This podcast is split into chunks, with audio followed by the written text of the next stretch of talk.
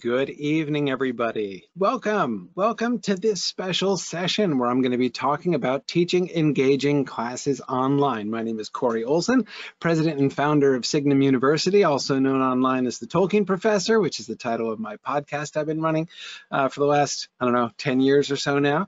Um, thanks every to everybody who could join us. First thing I wanted to emphasize, and that is I'm just checking to see, okay, we're still okay for number of attendees. Uh, so that's great. We're, I'm also simulcasting this on the Signum University Twitch channel, twitch.tv slash signumu. Uh, so some folks are watching it there, so I'll be monitoring that chat window as well. So if you are watching on Twitch, go ahead and feel free to, um, yeah, great. Yeah, so yeah, if you are if you are watching on Twitch, go ahead and, and uh, you can speak in the um, uh, you can enter stuff in the chat session there and I will see that as well. So, okay, very good. Well, um, so let me, tonight's gonna be a, a, a, kind of interesting in a couple ways. Uh, the I'm going to talk, of course, about online teaching. I'm going to give advice and suggestions and things like that. Um, but tonight's session is going to be very meta, okay? Uh, which is going to be a little bit challenging at times. Here's what I mean by that. So uh, we are going to, I'm going to be talking about teaching the whole time through, but while I talk about teaching, I'm going to be trying to, I'm to demonstrate, I'm going to have three different sections of tonight's presentation, okay, in which I am going to be modeling three different versions of synchronous online teaching, okay? Uh, the, the models, what those are to be, uh, first I'm to model lecture mode, what I call lecture mode, uh, and that's just me talking and then pausing for questions, basically, okay? Uh, so that's one mode. The second mode that I'm going to model is uh, what I call guided discussion mode. For those of you who watch my regular live weekly broadcasts for my Tolkien and fantasy content and stuff, that's what I normally do. That's my this is my default mode, um, where I and where I, it's like lecture mode in that I'm the only one anyone can hear or see but I'm very much more actively inter, uh, interacting with folks as I go along. It's not just a lecture, now I will pause for questions kind of deal. It's a lot more dynamic and I'll show you how that works hopefully.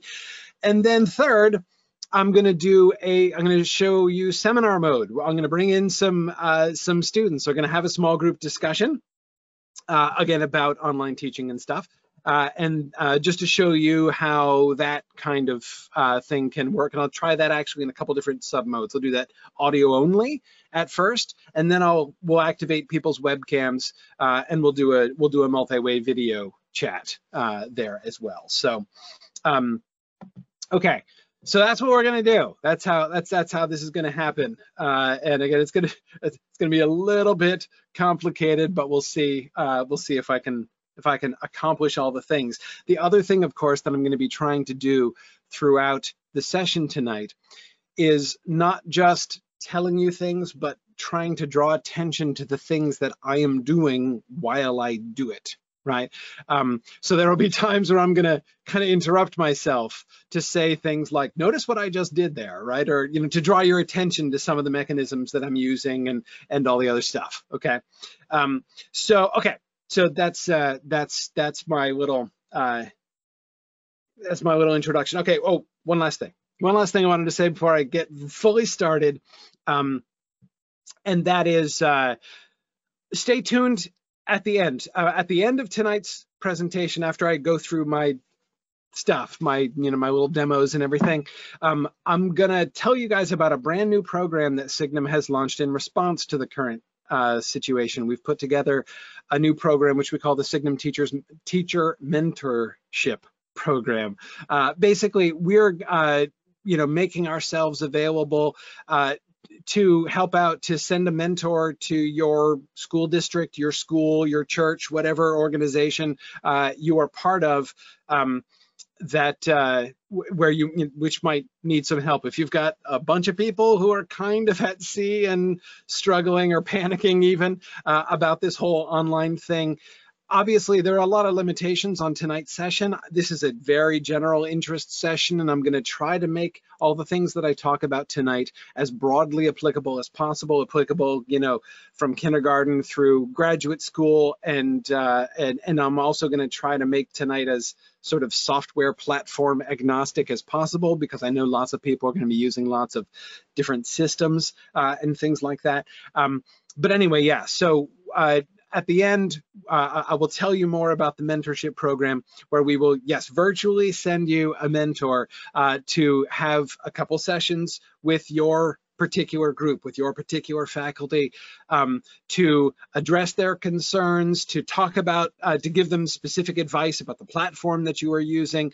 uh, to talk about the curriculum that you guys are trying to kind of convert and do remotely and help uh, to formulate a plan for that transition and conversion so that you guys can uh, to help people build the most effective program uh, that they that they can uh, moving forward. So again, I'm going to be talking about that more in detail at the end of the session, so stay tuned uh, for that. You can also uh, find it find more information about it on our website, just signumuniversity.org slash mentorship uh, is the uh, is the web address of uh, our, the page describing the new program. Okay, all right.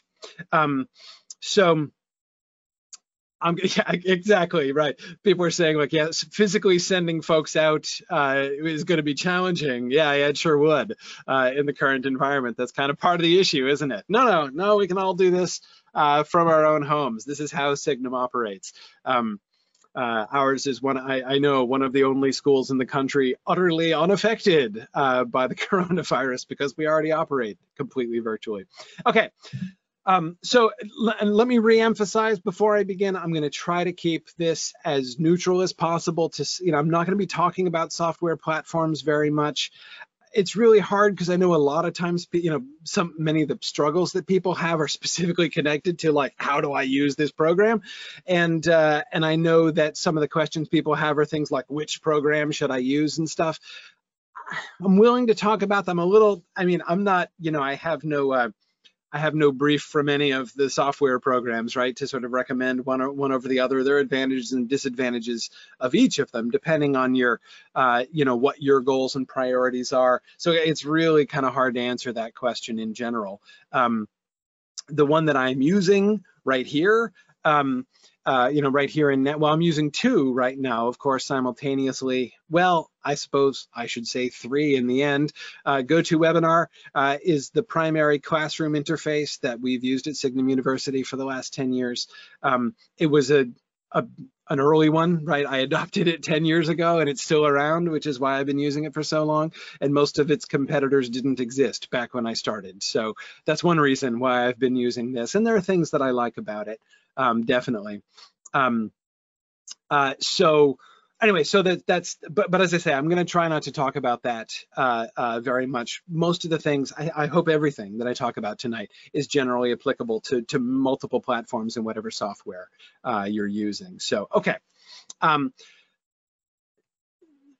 I am going to enter lecture mode now. Okay, so what this means is I'm gonna I'm gonna be talking mostly uninterruptedly. I'm not going to be looking at the questions for now. I'm going to pause and I'm going to take questions in a few minutes. Okay, um, that's that's lecture mode, right? But I am going to encourage you at the beginning that one thing, of course, one of the most important differences between this kind of an online interface and a traditional classroom environment is you got to leave people time to type, right? You can't just say, any questions? No? All right, let's move on because people are like, yeah, wait, I'm typing, I'm typing, right? So you've got to leave people time. So that means try to think about leaving people, to, you know, you got to give people advance warning if you want questions. And a thing that I often end up doing when I have a spontaneous question that comes to mind that I ask is uh, kind of improving a little bit, like I'll ask a question and then I'll kind of improv for like, 15 to 30 seconds just to give people make sure people have had time to type uh, so that uh, you know again sometimes if people take a really long time then it, we probably won't come in in time but um, anyway so uh, so that's um, that's just uh, one, so one of the ways that I do this is as I'm entering sort of a segment of lecture, I'm going to remind you please don't wait until the end. Don't wait until I ask if there are any questions to type your question, right? Uh, in where, you know, the, the, those of you who are here with me and GoToWebinar, you'll see your questions box, right? You can type the question in there, hit enter, and I'll get it and it will be in my little questions box here. Um, so I can turn to that when it's lovely, when the questions box is full, uh, when it's time for me to stop for questions, right? So encouraging students to ask questions along the way as they occur to them, rather than having them just sit back and do nothing and then wait for you to ask to solicit questions before they ask is one really good thing. So I'm doing that right now. Um, enter questions that you have uh, while I'm talking. So my first in my first section of lecture here, I'm going to be talking about general advice on an online presence when you are teaching online like this. The first thing that I would emphasize is the importance of human contact. Uh, I think that that's crucial. My the, the, first thing that I would say, and this is a rule that I passed a long time ago for Signum University classes, whenever it's possible, like unless it, there's something that makes it physically impossible to do so, I always want to have the teacher's face live on camera.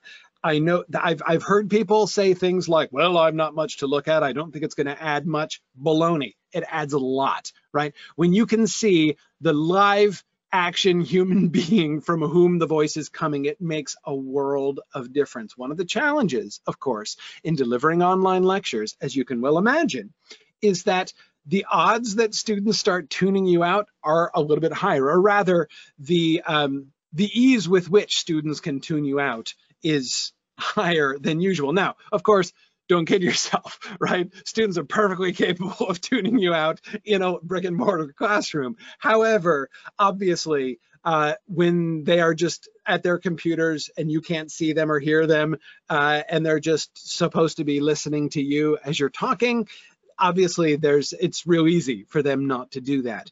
And I think um, that if your face is not there, if you're just a disembodied voice, you are much, much easier to ignore. You want to have people be able to see a moving human being and the voice emerging from an actual face. I think that that's really, really crucial. So if that is at all possible for you to get on the webcam, even if you are the only one who is visible, it is still definitely worthwhile. Um, the, uh, the second part of that is eye contact. This is crucial, and this is something that most online lecturers do a very, very bad job of. Now, eye contact might seem a little strange, right? But think about it. I'm making eye contact with you right now, right? Or at least it looks like I am, right? How is that? Because I'm staring straight into the webcam. I'm teaching on a Mac, uh, and as I used to say with Verlyn Flieger, one of the great Tolkien scholars in the world, when she first taught her first course with us way back, intrepidly taught her first course with us back in the uh, in the summer of 2012. Um, what I used to tell her, she was also a Mac user. I'm like, teach to the little green dot. Teach to the little green dot, right? That's your students. The little green dots are your students. Look at them, right? Because it's really tempting to be looking at your notes, right? My notes are over here. So if I were spending the whole time doing this, right, kind of looking at my notes, and you're just seeing the side of my face the whole time, it, there's a huge disconnect there right? And it feels like a huge, it's going to feel like a huge disconnect to your students, right? You're basically, your body language is telling them, I'm not paying attention to you, right? I'm not even looking at you. Uh, like, I'm not even addressing you. I'm addressing somebody over there, right? Or somebody down here. Like, that's another thing. People put their notes down on the table in front of them, which is a bad idea. Don't ever put your notes down flat on the table in front of you, or else people are going to be looking at your receding hairline, in my case, right, the whole time, right? You don't want you don't want students to be staring at your scalp the whole time. That's that's bad news, right? Always at the very always have your notes vertical, right, and as close to the webcam ideally as you can right? Sometimes I'll have my notes on my phone or my iPad and I'll actually prop it up on my laptop like right against my screen underneath the webcam so that all I have to do is flick my eyes down like that to see my notes, right? Which is like what I would have to do in class. I'd be standing in front of people with a podium in front of me, right? And I'd be looking down and then back up at them, right? Try to make as much um, try to make as much eye contact as you can because that really helps to to fill that connection so whenever un, unless you actively need to be reading a set of notes or reading student uh, uh, suggestions and things whenever you're doing sort of free lecture like this get in the habit of staring straight into the webcam. I think that this is hugely important and it's one of the things that I always notice when I am watching people online. Um, so um, Okay. Um, uh, great. So, sorry, I'm seeing, I just glanced over at the questions and I see lots of people trolling me, which is totally fine. I get it, people. Um, okay. Uh, the other thing that I wanted to, so I, I, mentioned about notes already, so I want to say a little bit more about notes and about your preparation. One of the things that I, again, I've already said what I think is the most important thing, don't have your notes flat in front of you. Just don't, don't have your notes in a place where like looking at them is going to be a distraction to you or to other people, right? You don't want to be uh, people uh, uh, teaching into, you know, like, you know, you staring into your ear any more than they want into your scalp, right? Um, now, one of the challenges, of course, to this, so if you're just, so like right now, I'm not sharing my screen, right? I am only uh, sharing my webcam. So that makes it easier for me, right? That means that I could have my notes on the screen with me, right? And when I do that, I position them as close to the as close to the webcam as, as, as physically close to the webcam as possible, right? Now, by the way, a big challenge on the eye contact thing, and this is super counterintuitive. This is hard, right? When you are doing face-to-face video, right? If you've got students and they're on their webcams, it is almost impossible not to be looking at them, right? Like you want to make eye contact with the person's image. But of course, if I'm looking down, you know, at Bobby's image down there, this is what it looks like on the webcam, right? So Bobby is not going to tell that I'm looking at him. Bobby's going to think I'm looking away from him, right? So it's hard, but when you're listening, you can kind of look down. Um, but again, even even then, uh, just as much time as you can, glance down, keep track of what's going on, but try to keep your eyes up on the webcam as much as possible. And Zach, you're right. Um, that that is a good tip for a video for video interviews as well, the eye contact thing. Um, but um, anyway, uh, but sorry, wait, I'm not supposed to be looking at comments. As I say, that's my default mode, so I'm gonna, I'm, I'm not gonna do that. Um, I do recommend, if it is possible, have a second screen. Um, if you can get a, you know, you can get a, a, a, little second monitor for like under a hundred bucks these days. Um, if you're working off a laptop from home, highly recommend a second monitor. It's really, really helpful. I have my laptop, I, am just using, I'm using a MacBook Pro and I use uh, the webcam built in because uh, it's, it's, it's a pretty good webcam. Um, so I'm just, I've got my laptop square in front of me and I've got a second screen over here and my second screen has all my stuff on it and my first one I keep clean. Right, I keep the clean, I don't even have my dock or anything like that on my laptop screen. All of that is on my second screen so that when I do share my screen, it's a perfectly clean desktop with nothing embarrassing on the desktop or, uh, or anything else like that, right? Um, so uh, I definitely recommend a second screen. Um, sometimes, again, I like to have notes on a on on a separate device, uh, either paper notes or a phone or my iPad, which again, I can kind of prop because I don't need to see the whole screen usually. And I'll sometimes prop those up physically right on my laptop so that I can have those in the same orientation as my uh, uh, as my as my webcam direction. Um, a couple quick notes about production value don't worry about production value too much, right? Uh, you don't have to have like a professional studio or something like that. But here's what I would say to prioritize, right? My priorities, I would suggest would go in this order. Number one, sound. Sound quality is the most important thing, right? Make sure that you have a decent decent-ish mic. It, has got to be clear. If people can't hear you, then everything else is useless, right? Um, the, uh, you know, as far as the uh, as far as this stuff is concerned. So um, do make sure that you have uh, as good sound as you can. If there is a piece of hardware that you're going to buy, I would suggest a microphone. Um, and, and again, you can get pretty good microphones for like 50 bucks or less. Um, uh, but it shouldn't be needed. Your built-in laptop mic would probably be fine. Um, but again, the, the mic is the most important. The sound is the most important thing. So when I say the sound is the most important thing, I don't mean you must go out and buy an expensive mic. I'm saying be most conscious of your sound, uh, of your sound environment, right? So things, and as we move forward in the spring, this is going to become an issue, especially in some parts of the country. Beware of fans, right? I know that sometimes you're, you know, you really need a fan because it's super hot. That is loud. Thing like movement of air is super, super loud in almost any mic. Uh, so that kind of thing can create a lot of disruption. Another thing that I would say is um, that uh, background noise is always louder than you think, right? You might say to yourself, well, you know, there's like traffic noise over there, but they that's pretty far away. They probably won't be able to hear it. Oh, they will, right? My kids are in the next room, but the door's closed. It'll probably be okay they'll probably hear it, right? I mean, I'm telling you, people will hear, will will almost always hear background noise. Um, uh, you can right, Tom, Tom Hillman just made an allusion to what I was just going to say. I was going to say, ask some of my long-standing students about the sounds from the hamster cage in the back of the room that I first broadcast in when I founded Signum. Yeah, Harry the hamster was quite uh, was quite a high-profile character in some of my some of my early classes. Um, so okay anyway that's um uh that's the the the so first priority is sound. And uh, sorry one last thing i wanted to say about that as well. Um definitely use earbuds at the very least. If you have a headset awesome. If you have a headset that's that's best both for mic and for sound.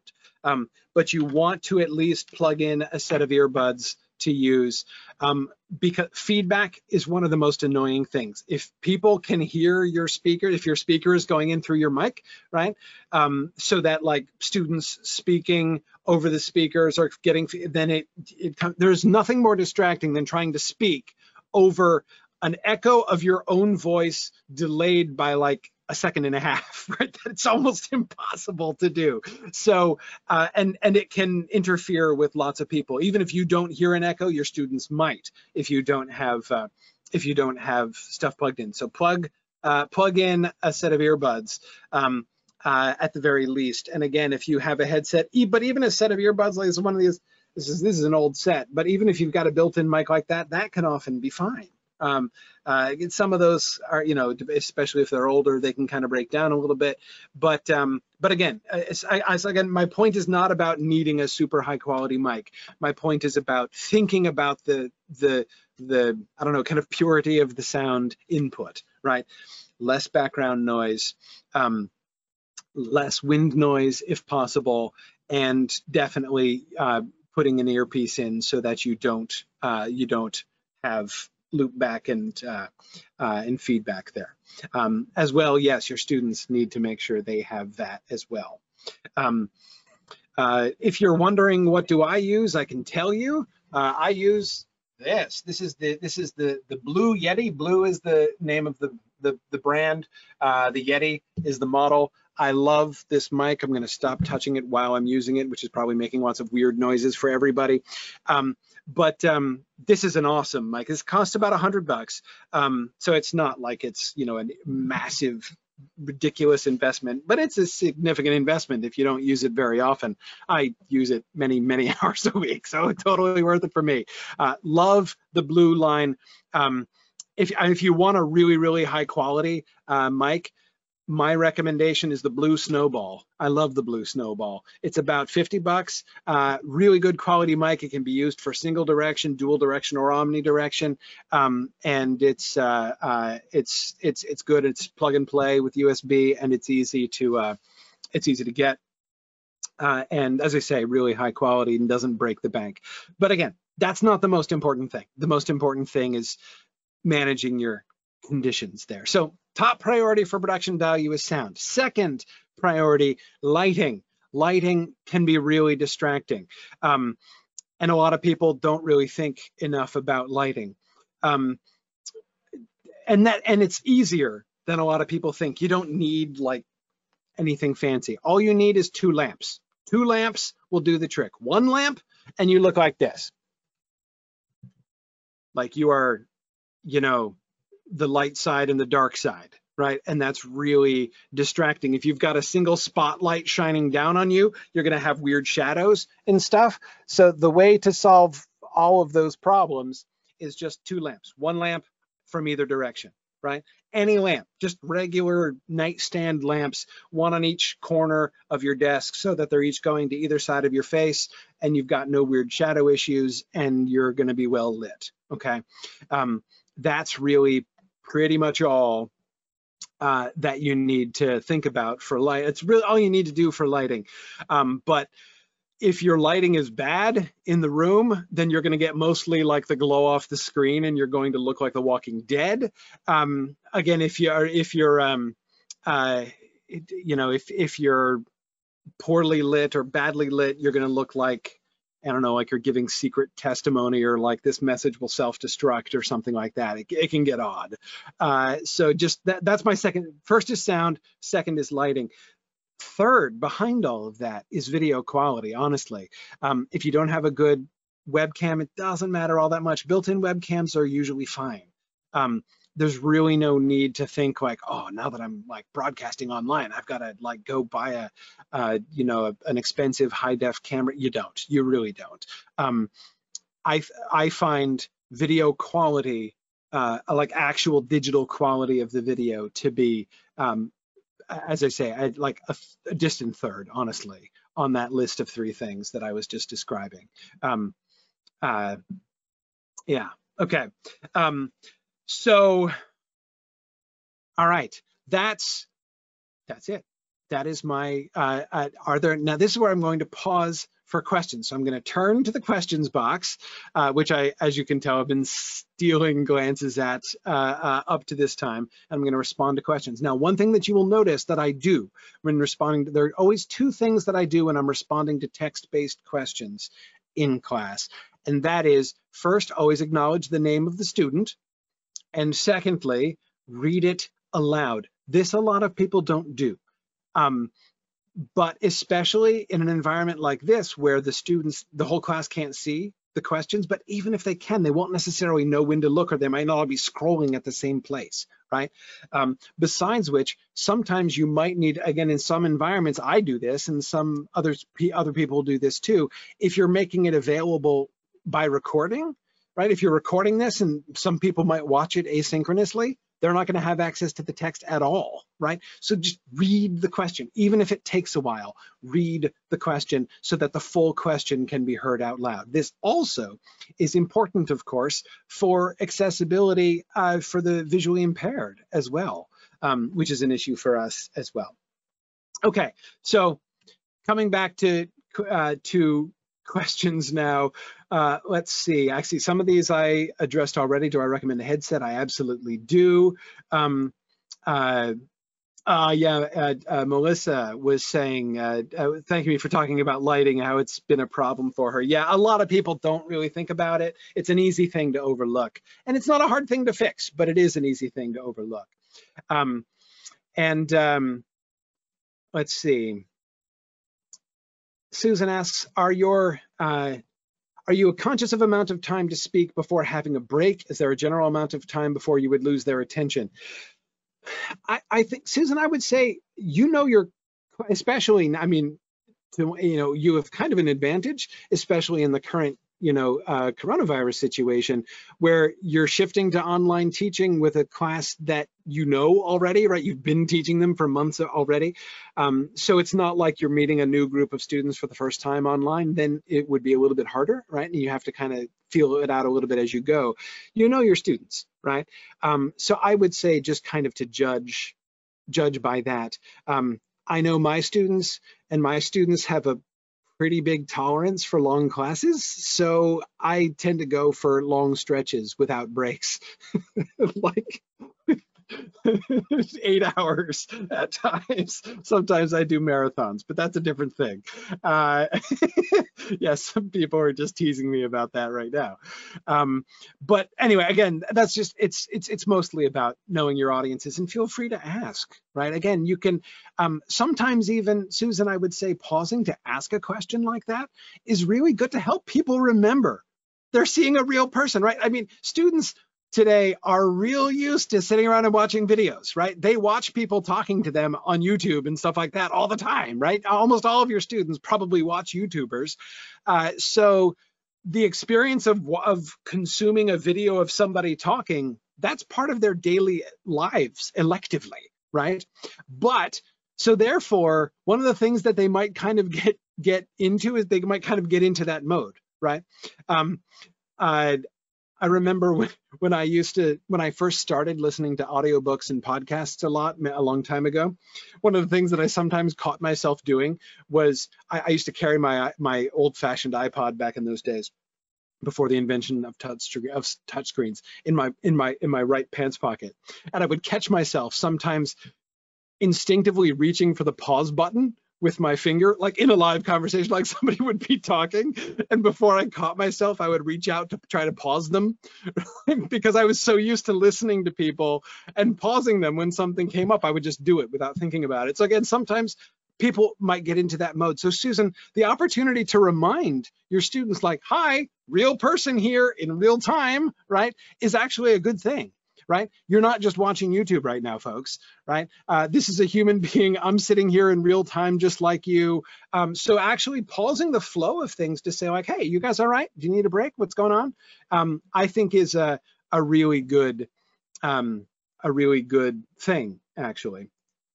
Um, Okay, so um, Joshua asks, how do I handle not being able to answer all the students' questions? Joshua, that's always a problem, but I would say that's always, that is always a problem, right? I mean, how do you handle it in class?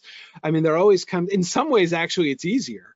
Um, when you're in a brick and mortar classroom, you've got like eight people with their hands in the air and you're like ah and you know like you cannot possibly if you try to call in every single person in the room you're never going to get through what you got to get through in that class that day right? So what do you do? You kind of you know you pick two right or you pick three and then you're like okay i'm sorry we we, we have to move on. You have to do the same sometimes right?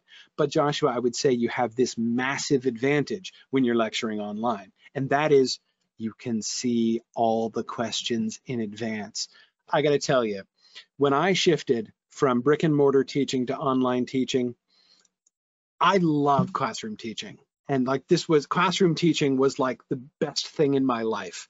And if you had told me a year before I switched that I was going to give up live classroom teaching pretty much forever and teach online exclusively for the rest of my life, I would have thought you were nuts and that I would never, ever, ever, ever do that um, because I love interacting with students. Live interactive teaching is the thing that I do. Um, and anyway, so I, I, but I couldn't go back now. I thought I was going to lose like the, the, the dynamic classroom environment. What I found was that I gained so much, right? I mean, it's not the same. It's not the same, but there are ways in which the online environment is actually more advantageous as a teacher. And Joshua, this is the number one way for me. I'm sure you guys have all been in this situation. You ask a question, you come to it and you say, are there any questions? And three people raise their hands, right? You know, you've been doing this long enough to know that at least one of those three people, if you call on them, are going to derail everything. They're going to ask a question that's totally pushes things in an utterly different direction from where you wanted to go, or they're going to like talk for five minutes and you're going to have to like, oh, okay, oh, thank you very much, right? And you're going to have to find some way to politely interrupt them and get things back going, right? So it's always like this game of Russian roulette, right? With calling on people in class.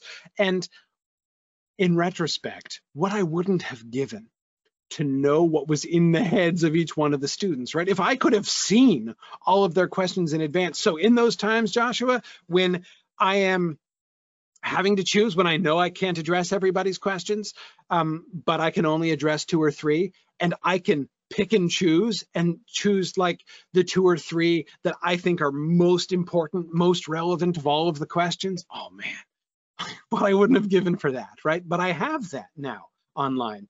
Um, it is fantastic. Honestly, I couldn't go back. If I were to go back to regular classroom teaching, I would want some kind of, I would actually want, I would work to integrate some kind of text interface. I totally would, um, because it is so cool. Um, but um, uh, anyway, so um, so that's uh, that's that that that's so yeah. You, you just kind of have to sort of be ready to to move to move forward there. Um, okay, good, good, excellent. Um, so scanning through, I think those are the, so uh, Kurt, you ask, can students see questions? That depends on your platform. Sometimes students will, sometimes they won't. Um, okay, good. Um, then let me do let me do one more shorter little lecture segment, and then I'll take some more questions, uh, and then we'll move on to the next segment. Um, so the the the my again encourage you ask questions as we go along. Um, let me tell you a little bit about who I am and what I do and how this emerged. A lot of you know me. Uh, a lot of you don't know me and might be wondering like, you know, who am I to be giving advice and everything. So let me just explain just a little bit about my background and how I came to do this, and it will help to sort of explain my own experience with this stuff as well. Um, I was uh, I was an English professor. Uh, I have a PhD in medieval literature, and I was a medievalist at a brick and mortar uh, liberal arts school. Loved teaching there. Loved my students. Um, I started my podcast uh, uh, called The Tolkien Professor uh, as a kind of alternative scholarly outlet, essentially. Um, and loved doing my podcast. That was a long time ago, back in 2008, I first began. 2000, uh, 2009, 10 is when it really sort of got off the ground. Um, but um, what happened as I was doing my podcast was, um, you know, people started listening to my podcast, and I found students had more and more uh, that is students, I call them students by default because that was my world. Um, my podcast listeners wanted more and more opportunities to interact live. So I started experimenting with ways to do more live sessions uh, with folks, live Q&A sessions, stuff like that. And I began, uh, I ran an experiment uh, within my podcast, which was uh, for um, uh, it was called the, the Silmarillion Seminar. Got about 20 people together from around the world, and we did a live seminar discussion. That was my first sort of experiment. Um, uh, uh, that, that, that was my first experiment in in in interactive online teaching, uh, and it was really it was really fun. Um, I founded Signum University in 2000, the 2011-2012 year, Signum, because I found that nobody else was doing interactive online education. There were a lot, there's a lot of online education out there, um, but very few people taking advantage of, you know, advancing web technology to do real synchronous teaching uh, in an online environment. Um, so I founded Signum University and we've been running since then. Um, we I you know designed uh, a new teaching structure. You know we kind of approach courses differently, a little bit differently at Signum, um, focusing on trying to optimize the use of our online environment, not just not only imitating a brick and mortar model, um, but really finding ways as we've been continuing to do over the last 10 years um, to to better and better optimize uh, our uh, our online environment. Um, and I have continued uh, delivering live uh, sessions. I do live teaching sessions uh, online somewhere between five and 10 hours a week every week. Uh, and uh, I've gotten fairly adept. I can now monitor three or four chat uh, windows at once while I'm going, uh, and it's uh, it's it's kind of fun and uh, and interesting. So that for me, the thing that I've always been passionate about is is teaching, is interactions between teachers and students, and of course, therefore, uh, finding the ways in which we can use the internet as a way to connect people, not just to disseminate content. The, content. The internet is great for that, right? And that, of course, can be a way in which you can, you know, kind of convert to remote teaching. Um, is by you know just like giving assignments and collecting assignments and and and doing that kind of like totally asynchronous thing. A lot can be accomplished that way, but there's opportunity for a lot more, uh, and I think that that's really that's really fun. Um, okay, so any uh, any uh, questions about um, uh, any any questions about that? Let's see. Uh, Lawrence says, can I recommend free tools that we can use immediately to start online classes? Um, you were forced by our government to go this way and we need to set up online classes within a week. Yeah. Um, well, Lawrence, okay, I guys, I, I don't want to talk about platforms too much because everybody has different capabilities and different requirements and things. But for people who have to start something up from scratch, um, Zoom is very popular. Zoom has the free version of Zoom has restrictions, like you can only go for 40 minutes, um, which can be really hard for teaching sessions, especially mine. Um, so that's that's a, yeah. You there are paid levels where you can lift some of those restrictions, but um, that's one limitation to Zoom. Zoom is a great platform. Love Zoom. Um, honestly, Lawrence, if I were setting up trying to set up something free and quickly uh, within um, within a week, I would use Google Hangouts. Uh, that's the simplest way to go.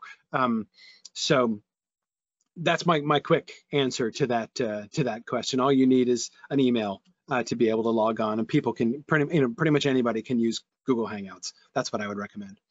Um, yeah, Victoria asks, how do I deal with tech problems that students experience without breaking the flow of class and wasting time? It can be hard, and sometimes there is a distraction there. You know, sometimes you do have to uh, kind of work with things. Um, I would, um, I would say, um,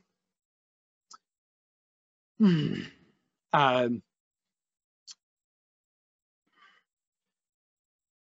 sometimes I think the main thing I would say is look at the big picture, right?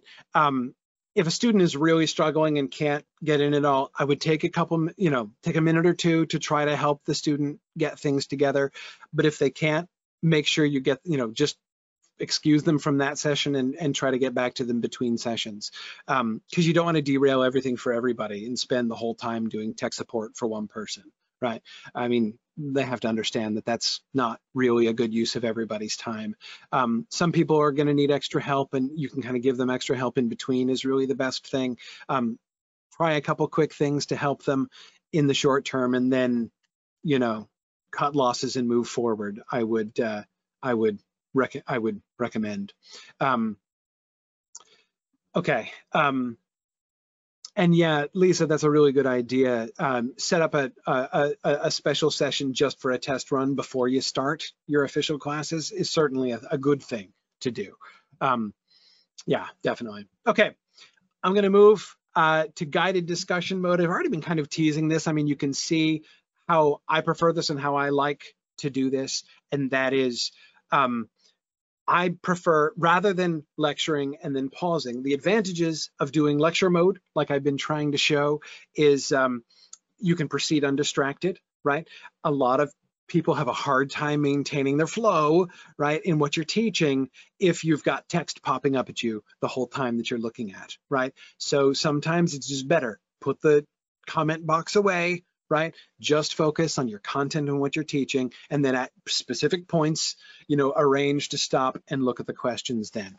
Um, so that can be a big advantage. Um, but I really love guided discussion, that is interacting with people continually while I am talking and enabling, therefore, the discussion to kind of flow from the comments that people are making um, and the um, uh, uh, and the the the things that you have to say, things you know kind of can sort of emerge there. So the things that I want to the, the, the, topic I want to raise here uh, briefly in this section uh, is I, I want to think about more about what remote uh, teaching is. And actually, Joshua, let's start with your question here. Um, about teaching asynchronously. Are there any advantages to that? There absolutely are, especially in some ways. Here, I think the thing to do, uh, so my, my premise is not everything should always be synchronous because that's not true. It's not always best, and it's certainly not best for every situation. Um, that is different circumstances with different students and different uh, uh, different sort of environmental factors, right? Can uh, can really be a factor there.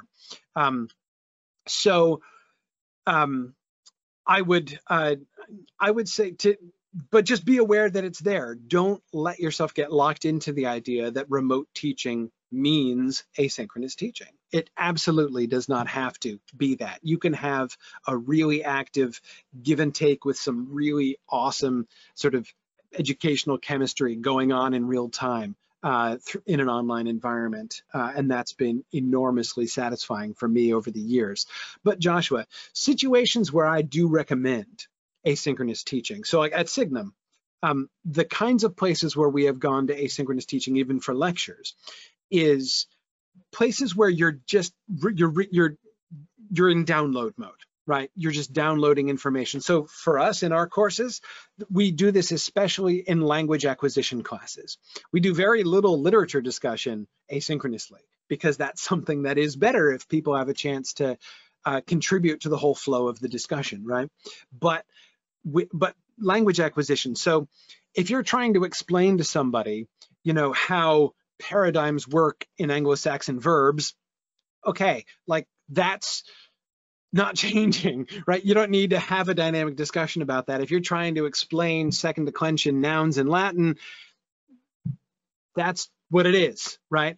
Um, so for things like that, it's actually easier. The advantage to asynchronous videos and things like that is that students can watch them on their own at their own time, and they can watch, they can re rewatch them. They have it as a resource to go back to if they need to, rather than only having a live classroom experience. So if there's something like that, like here is information that you, this is me explaining things to you, right? Um, then even shorter video segments like that can be really, really valuable. And then you can focus your synchronous time on responses to it, right? Here's the information, boom, I'm gonna give you this and you can download this or you can read this, you can do that on your own time but do that before this time because that's when we're going to meet to talk about it, right? And we're going to go over your work and we're going to uh, discuss the questions that you have and we're going to work together on those things, right? Um, whether you're going over homework, whether you're uh, discussing essays, whether you're you know having a discussion session on the uh, on the on the you know that's when you want to have where you want to be able to get the most uh, out of your out of your synchronous teaching. Um, things like discussion boards are a really nice kind of middle ground, right? Um, you can have you know these of course they're asynchronous in the sense that they're you know they're just out there and people can kind of tune in and contribute at their own speed and wherever they are, but they are also dynamic and evolving, right? It's not, they're not just, it's not just like a static thing that you've posted uh, for people. Um, and of course, discussion boards, threaded discussions are great ways to assign supervised group work and things where you have students working on something together, but you're part of the, you know, you can see it, right? You can see the whole thread. Um, so that's something that I think is very, um, um, uh, is very is very helpful. Yeah, exactly, Sparrow. Uh, the flipped classroom, we do that. That's a, a, kind of thing we do a lot at Signum. Um, download info asynchronously, discuss together. That's that is uh, if uh, if flipped classroom concepts were something that was kind of challenging for you to integrate in your regular brick and mortar classroom environment, try it now because uh, you've got opportunities to experiment with things like that now. Um, okay, so Paul, let me address this question because a couple of people have asked this now. Uh, Paula says, is it normal to not be able to see others' questions? Again, that's a platform specific thing. GoToWebinar does their questions box this way. Um, there is a chat room option as well, but this is the question. And I got to tell you, I love that. I personally, as a teacher, strongly prefer when I'm doing class like this to have the questions only visible to me and not to everybody. And there are two reasons for this. One, it creates a kind of a safer space right? Um, I find that the text questions box is a, I find it so much easier. And again, I know many of you can relate to this. In the brick and mortar classroom, I had a really, really hard time with um, trying out the shy students and the introverts, right? Uh, getting people to be willing to speak. It is so much easier to get people to open up and get a broader based contribution to your class discussion. Um, it makes it so much easier and nicer that not everybody is reading what they're saying and also it makes it much, much easier for you. Um, uh, so that you can kind of skip over things. Another thing that I do, I will confess, when I read questions aloud, aloud I sometimes edit them tacitly, right?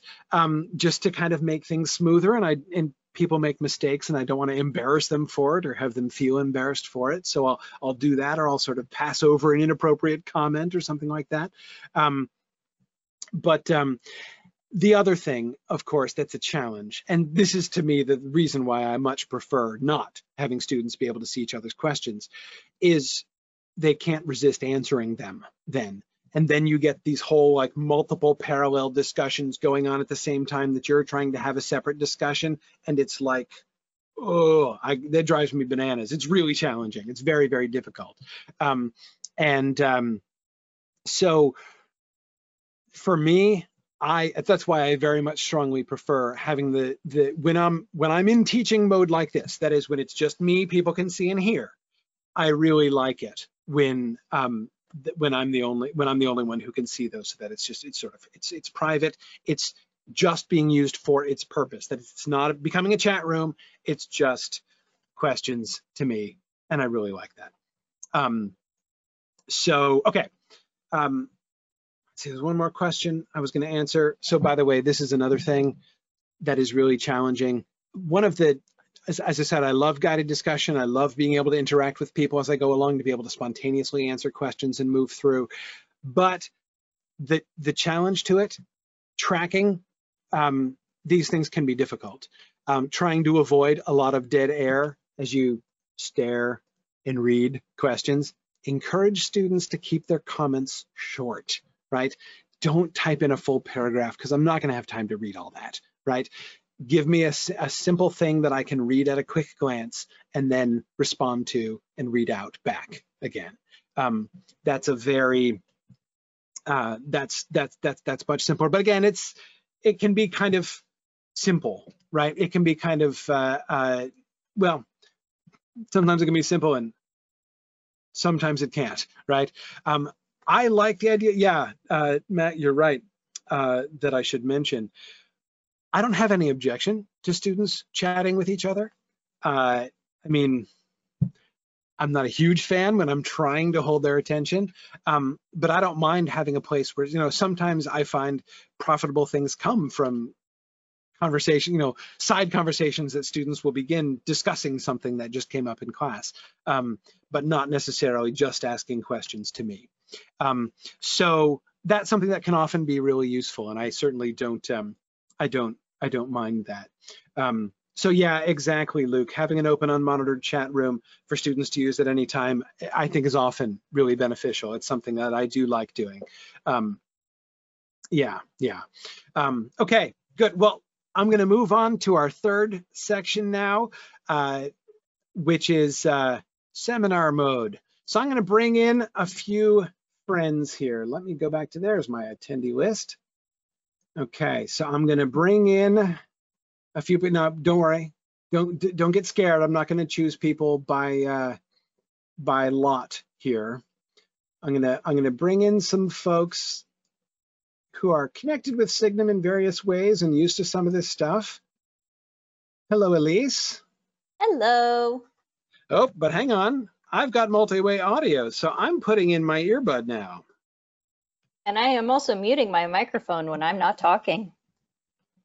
Better do that. Okay. Very good. And I'm going to bring, so there's Elise. Hi, Elise. Hello. And you are in, tell everybody where you are. I am in Brooklyn, New York. Okay. Currently on lockdown. Hunkering down in New York. Indeed.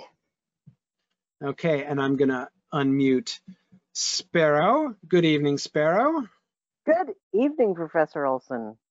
Okay, and you are here not too far from me in the lovely state of New Hampshire. That's right, I'm just north of you by about an hour and a half.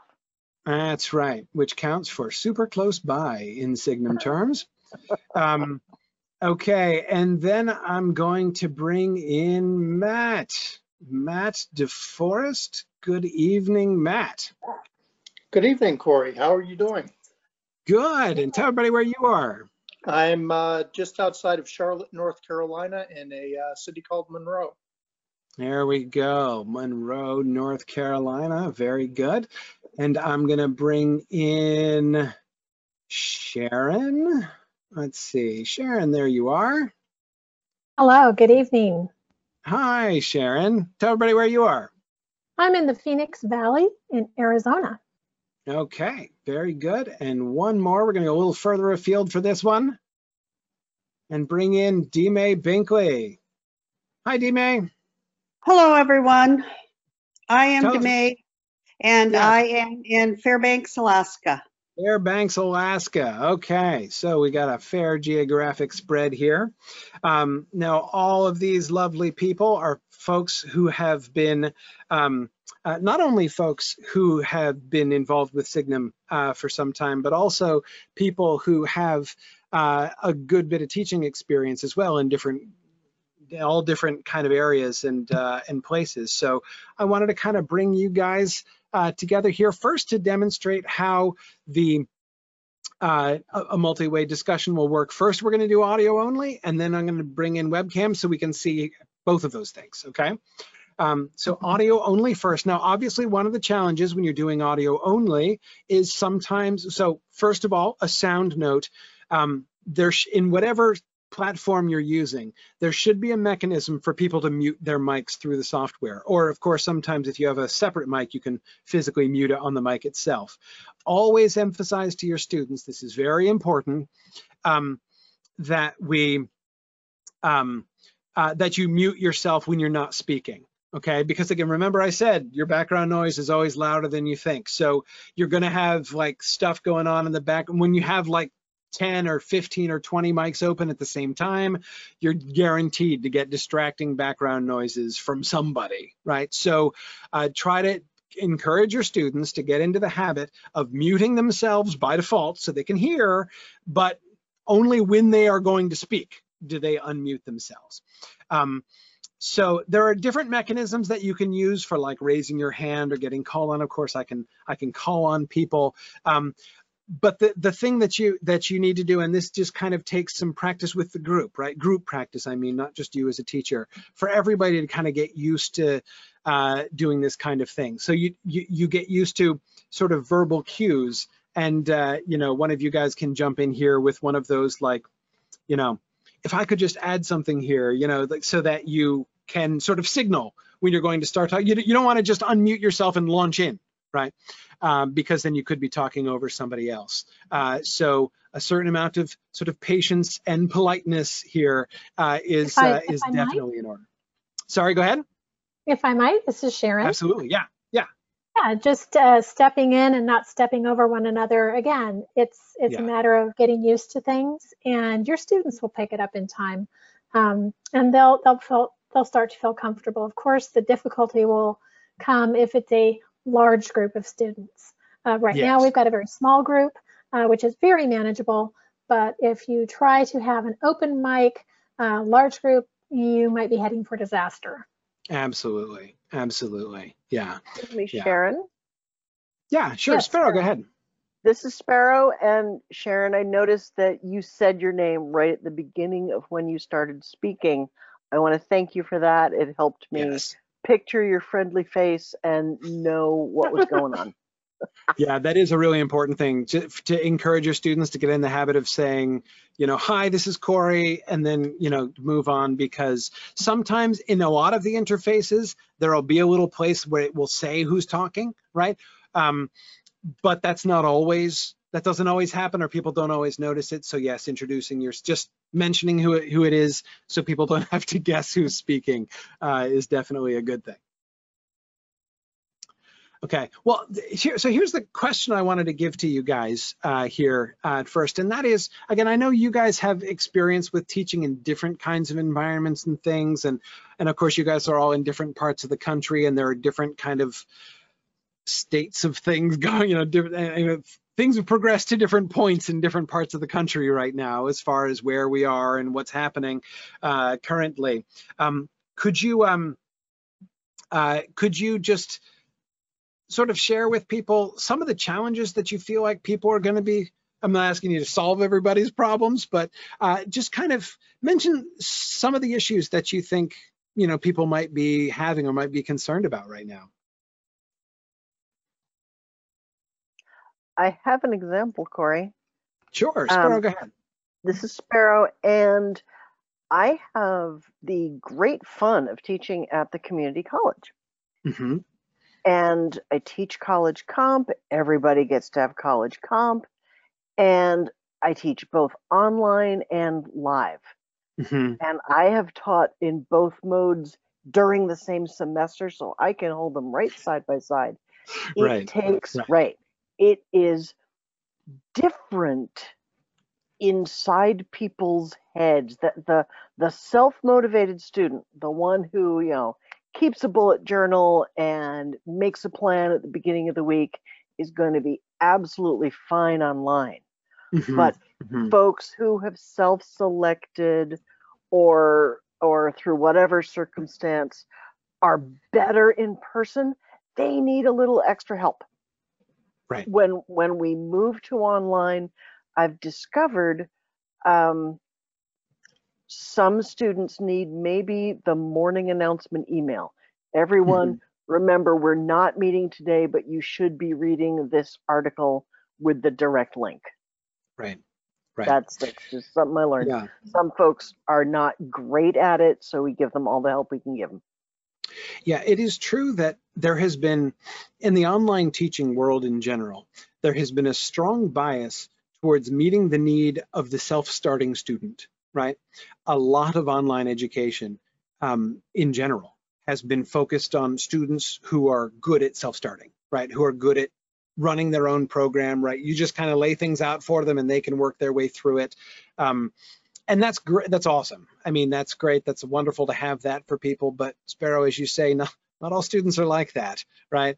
Um, and so, especially now, um, one of the things that I can that I've heard a lot, you know, over the last ten years that I've been doing online education, as education has as online education has be, been becoming more and more mainstream over the last, you know, uh, five to seven years. Um, the reactions I get when I tell people that I run an online school have been changing. One of the things that I hear a lot though from people is I'll say, oh yeah, you know, I, I, I do online education. And sometimes people will say, oh yeah, I tried that, it didn't work for me, right? Which is an interesting kind of comment I find in some ways, like I've almost never heard people say that about a brick and mortar classroom, right? Like they'll say, I mean, it might not work for them in some ways, but they very rarely say that, like that didn't work for me. Like it's different in some way that made it not work. Um, and Sparrow, my own feeling is that a lot of it comes down to that. A lot of it comes down to a presumption that a lot of online education has that basically you need to you need to be driving your own you know your own vehicle through this pretty pretty actively right um, and uh, and right now when everyone you know practically everybody across the country is being thrust into doing this kind of education uh, you know uh, remotely you're going to have everybody in this boat and some people are going to really struggle with that. So keeping that in mind um, that just posting it's it's it's going to be challenging. So yeah, i agree that's a big challenge. Other thoughts? And again please do people who are who are listening people do feel free still to to make comments and observations and questions of your own and we can we can kind of work you into the discussion here as well Corey, I, I have a question. sure I actually have a question for our, our listeners.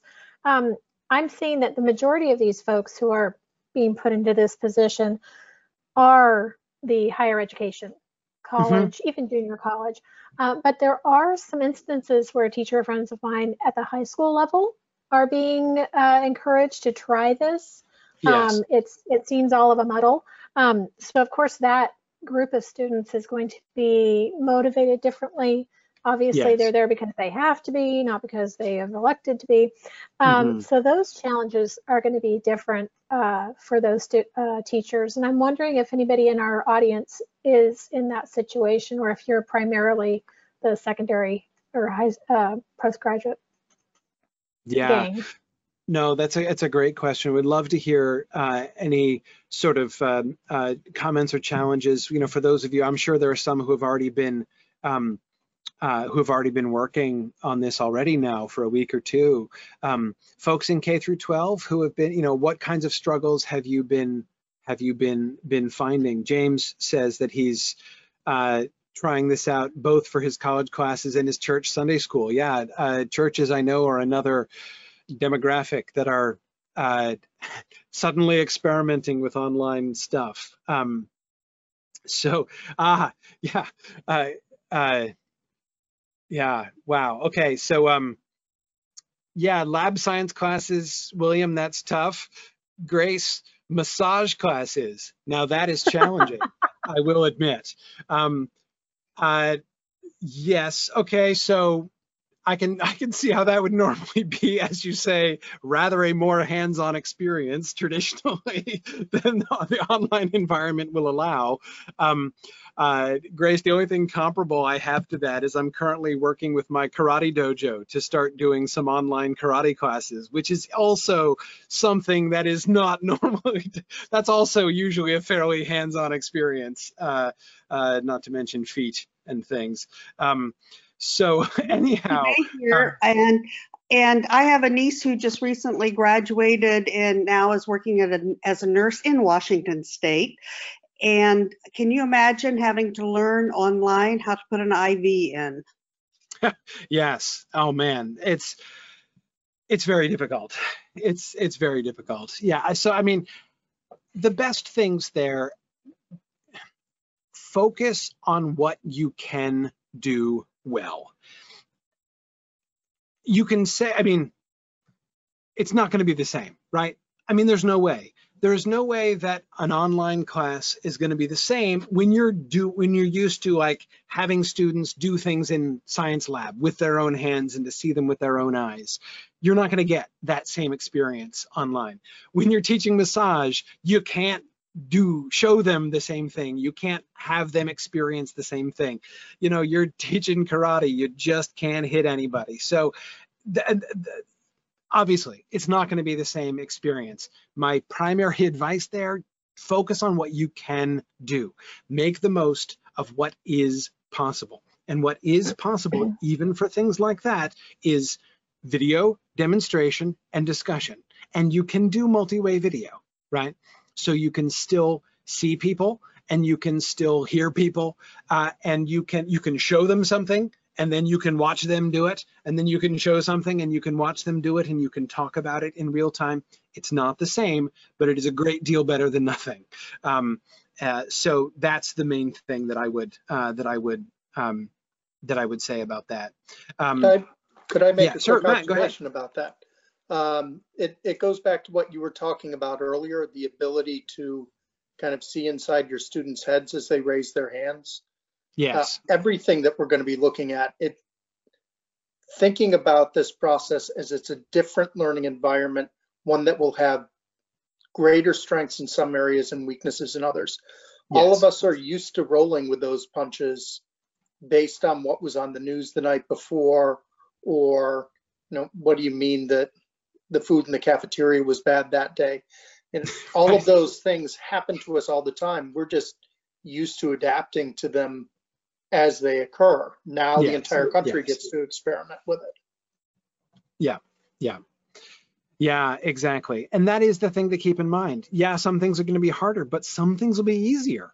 Uh, which, if you give it a chance, you'll find that there will be something. There, there will be ways in which your online interface will have advantages over the, your normal interview. It'll be different, but there will be some advantages. Uh, and just try to make the most that you can uh, of that. Okay, so uh, folks, here are a couple issues that people have been raising. Um, uh, let's see, we've got uh, uh, Courtney, of course. She's a, a friend in a Wilma of Signum. Courtney Petrucci says uh, she's a high school English teacher, and we don't have a way of actually teaching online yet. The best we have is assigning things through Google Classroom. I'm in an urban district, and at times it's difficult to motivate students inside the classroom, let alone getting them to do work outside of school. Uh, that is certainly that is certainly a big issue. Um, uh, any recommendations would you guys uh, would have uh, for this? It's certainly um, I mean, there's no question this is a challenge. Again, as Courtney says, it's a challenge all the time, right? This is not a new challenge with online education. It's just the same challenge within within some kind of different parameters. May I interject, Corey? Yeah, sure, please. Hi, sorry, this is Elise. Mhm. Um, Courtney, I've been where you are Yeah, many times. Um, well, a few times, I should say. And I think that what is going on right now that I think every teacher could possibly try and remember is that the core of what we do as teachers is here is that there is something that the kids need to know by the end of the year. Maybe they have to pass a test. And how are they going to prove that they know what they know? right. And I think this is a good opportunity for kids to get really creative and with for teachers to get creative with assessments.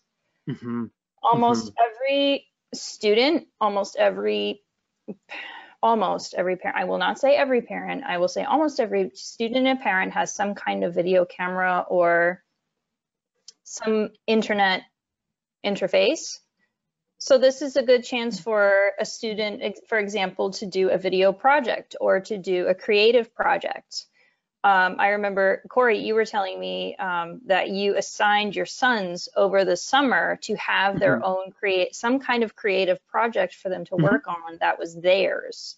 Right. Um, I've had students, um, I've assigned my students, my seniors, when I taught uh, high school, I told them that their final thing to graduate was to give me a TED talk on any po- on any topic that they wanted. And they asked me, well, can I talk about Star Wars? Yes, you can talk about Star Wars. Can I talk about Nicki Minaj?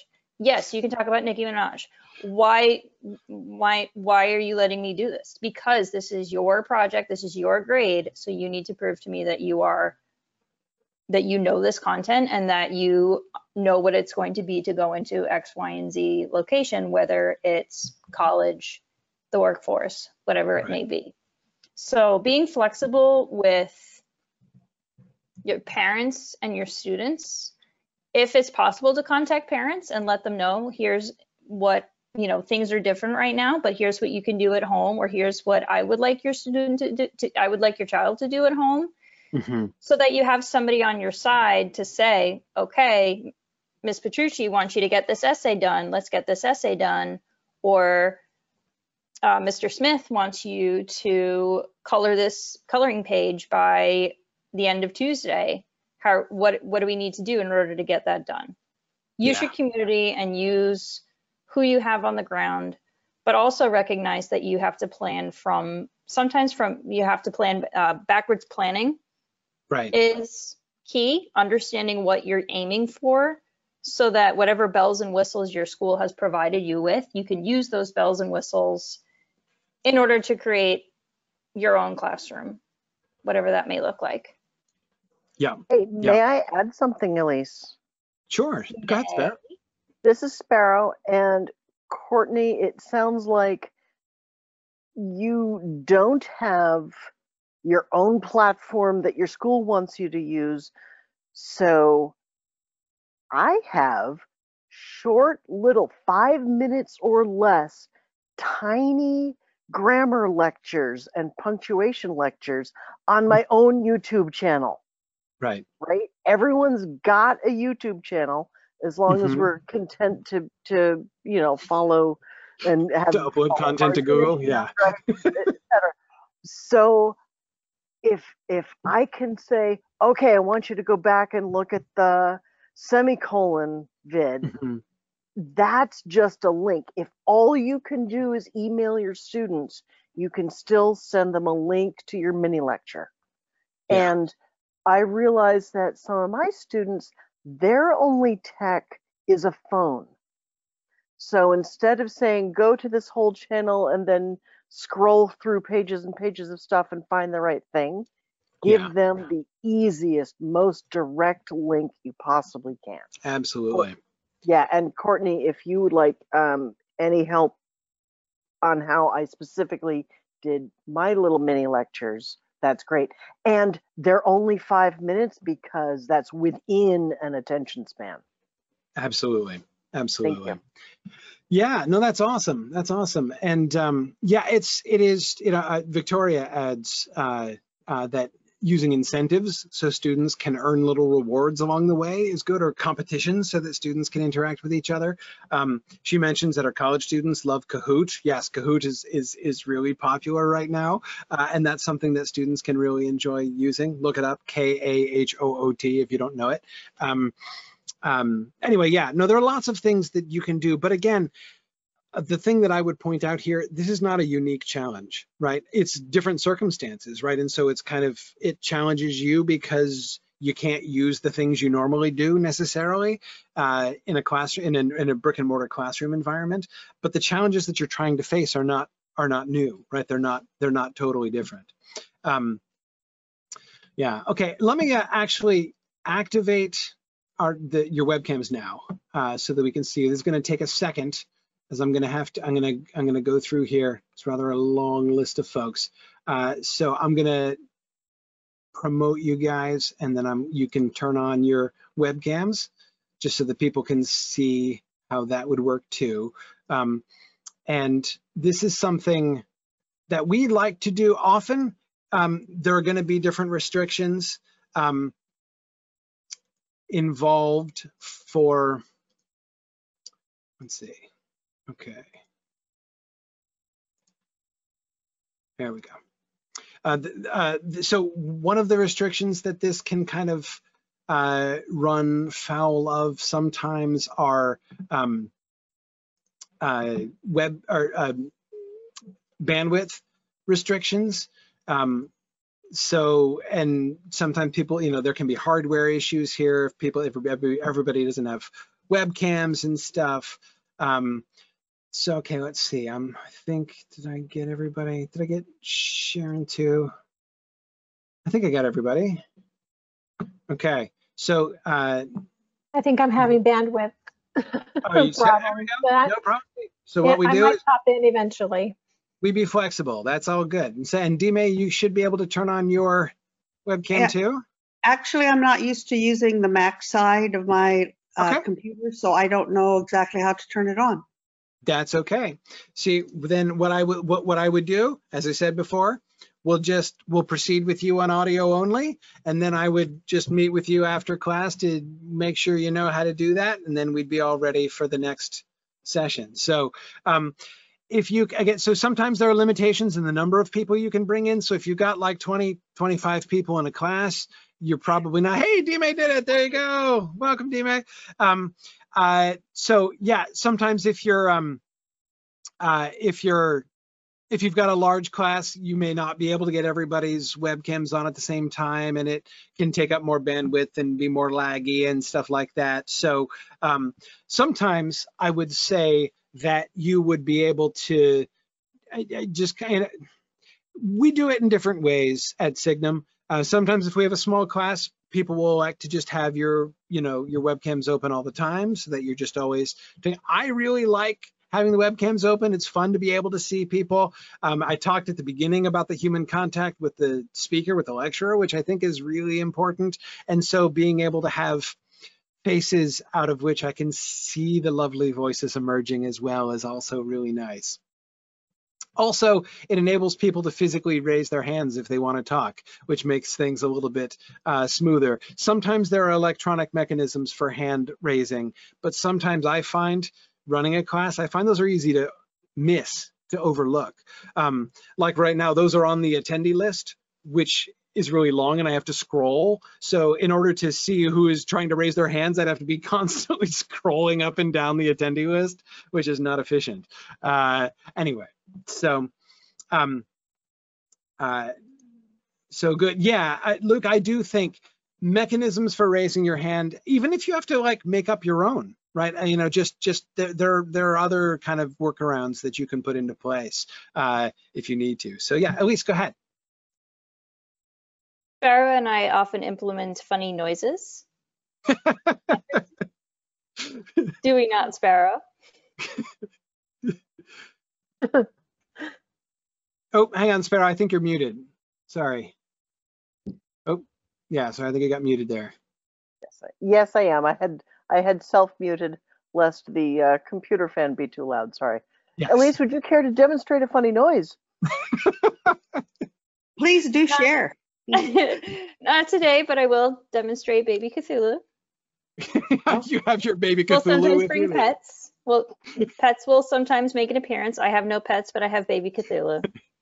Yes, yes. Now this, of course, one has to weigh as a teacher, right? Um, opening the webcams can be like opening Pandora's box, right? uh, so if all of a sudden everybody's cats and dogs and siblings and stuffed animals and everything are suddenly making appearances, then that can be that can be community building. It can also be extremely productivity destroying as well. So you just kind of have to find the balance there.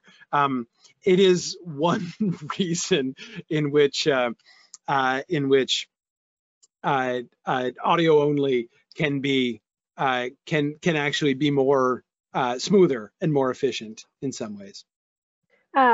One thing, this is disappointing that I don't get to share my camera. I was going to share, but I will just describe it to you in words. One thing I do to help me keep my eyes on the camera is to use a post-it note and I cut out a hole where that would go over the little camera light, the little the little eye, and I draw a little face around it, a little smiling face, and I talk to that because that little face up there reminds me I'm supposed to be looking at the camera and not just the the picture on the screen. Yeah, that's a great suggestion, Dime. When I did the um, Hobbit immersion camp, I Yeah. put a picture of my dog right behind the camera, and I like looking at my dog, so I looked at the camera quite easily. there you go. That, if that helps you out, I would say go for that. Yeah, yeah. No, having something that you like to look at right there that you can that you can stare at is is definitely is definitely a good thing. It doesn't have to be even if you're just a little near the camera, like you don't have to like stare straight into the camera like this. If you're staring like an inch above the camera, people aren't going to really be able to tell the difference. So it's it's all good. It's all good. I'd like to say that, Matthew, I love whatever room you are in with the maps and the beautiful, I, I am assuming weapons displayed behind you. And I mean, I had to do laundry. I had to fold laundry in order to be ready to do this. But Deme, I love the woodwork in your house. And Elise, I have weapons too up there. Look Oh, oh, closely. oh, yeah, okay. Right? Yeah. right. Oh, I, it's Is that crockery. which Orcrist up there? Oh, oh, you do. Yes, But I've there are got, there are two swords up there. Not to be outdone. It's a letter opener. so the fact that people have taken time to make their background Yeah. pleasant. Matthew, you were briefly upside down, and that was adorable. Um, it's just a little thing to remember before we get ready. You know, get dressed to your shoes and earrings, and make the background look harmonious. Um, we have a lecturer at Signum named Amy Sturgis, and the right. in her house are just gorgeous. I stare at the Yes. woodwork while I'm absorbing her amazing. She also wears a new pair of Star Wars earrings every class lecture because yes. she has such a collection. So, you know, little signature things like that. It's delightful, right? Exactly. Yeah. There are all kinds of things. Yeah. Yeah. Yeah. Oh, one thing Uh, I did it's want one of to. the things oh, that, um, sorry, go uh, ahead. Oh, hang, hang on a second. Um, Matt, Oh, go ahead, Matt, go go ahead. ahead. No, no, Matt, you. Okay, um, it's one of the things a colleague of mine, uh, who Corey knows, Jermaine King, Yeah. uh, spends a good bit of time thinking about and talking about the persona that you bring yes. to your class and Yes. and the choices we make because he um, he tries to keep it as minimum of difference as possible. So the the person you bump into in the grocery store is the person that's in front of the class. Um, my students might not recognize me uh, right now because there's a coat and tie missing, uh, Right. and it's it's this is not the Professor DeForest who has shown up here. Right. Um, so it, it is something that as you move to an online setting, you should spend some time thinking about who is it that's showing up as well as what is behind you. Yeah, you don't, I mean, you don't need a green screen. You don't need, you know, you don't need, again, a really fancy setup. It is important to think about, to realize people are going to be seeing whatever's behind you. And so, um, you know, and Matt, it, that's always really important to think about self-presentation and encourage your students to think about self-presentation uh, as well. But of course, as Luke was pointing out in the chat, one of those ways in which online education will quickly commend itself to you for advantages it has over classroom uh, teaching is that you only have to worry about your self-presentation from about the sternum up. Uh, so it creates a good deal more wardrobe flexibility uh, as far as that's concerned. Um, so, you know, that's, I'm serious. Come on, don't pretend that isn't a perk. It's totally a perk. it would be disingenuous not to confess that that's a perk. but anyway, okay, good. Well, we've been we've been going for a long time here tonight, and of course, my regular students know that I can talk for many hours, but I don't want to uh, I don't want to uh, presume on everybody's patience. Um, my last word about seminar mode and just talking like this, the more you get used to it, the more that it is just, it's not very much different from talking in class. There are some things that are different challenges, but there are some advantages too. Like for instance, you're never gonna have to tell one of your students to stop touching one of your other students, right? You won't have that problem. Um, you know, I, I, I often used to say, you know, years ago, I often used to say that, you know, online education, like if you're doing interactive online education like this, there's nothing you can do in an online classroom, an online discussion class that you can't do in a brick and mortar discussion class, except breathe the same air. I used to say casually as if that was a mere nothing. Now, of course, it's not a mere nothing. That's kind of a big deal increasingly. Uh, but um, but really, it's uh, there's there's there's a lot of benefit to it, and the more um, the more comfortable uh, that you get, the, the more you practice, the more this can just be like, you know, standing in front of your classroom and talking to your students, and you can have exactly the same kind of discussions uh, and interactions with them that you normally would. All right, I'm gonna let you guys go. I'm gonna do my one last thing, and then I'll let everybody go. Uh, so if you guys could just turn your webcams off now. Thank you, everybody, and thanks, Sharon. Sorry you couldn't get the webcam working, but we made it happen anyway. Oh, there we go. Good night, Sparrow.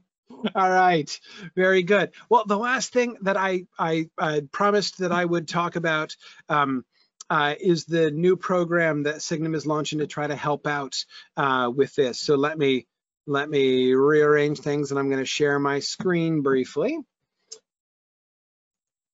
Okay.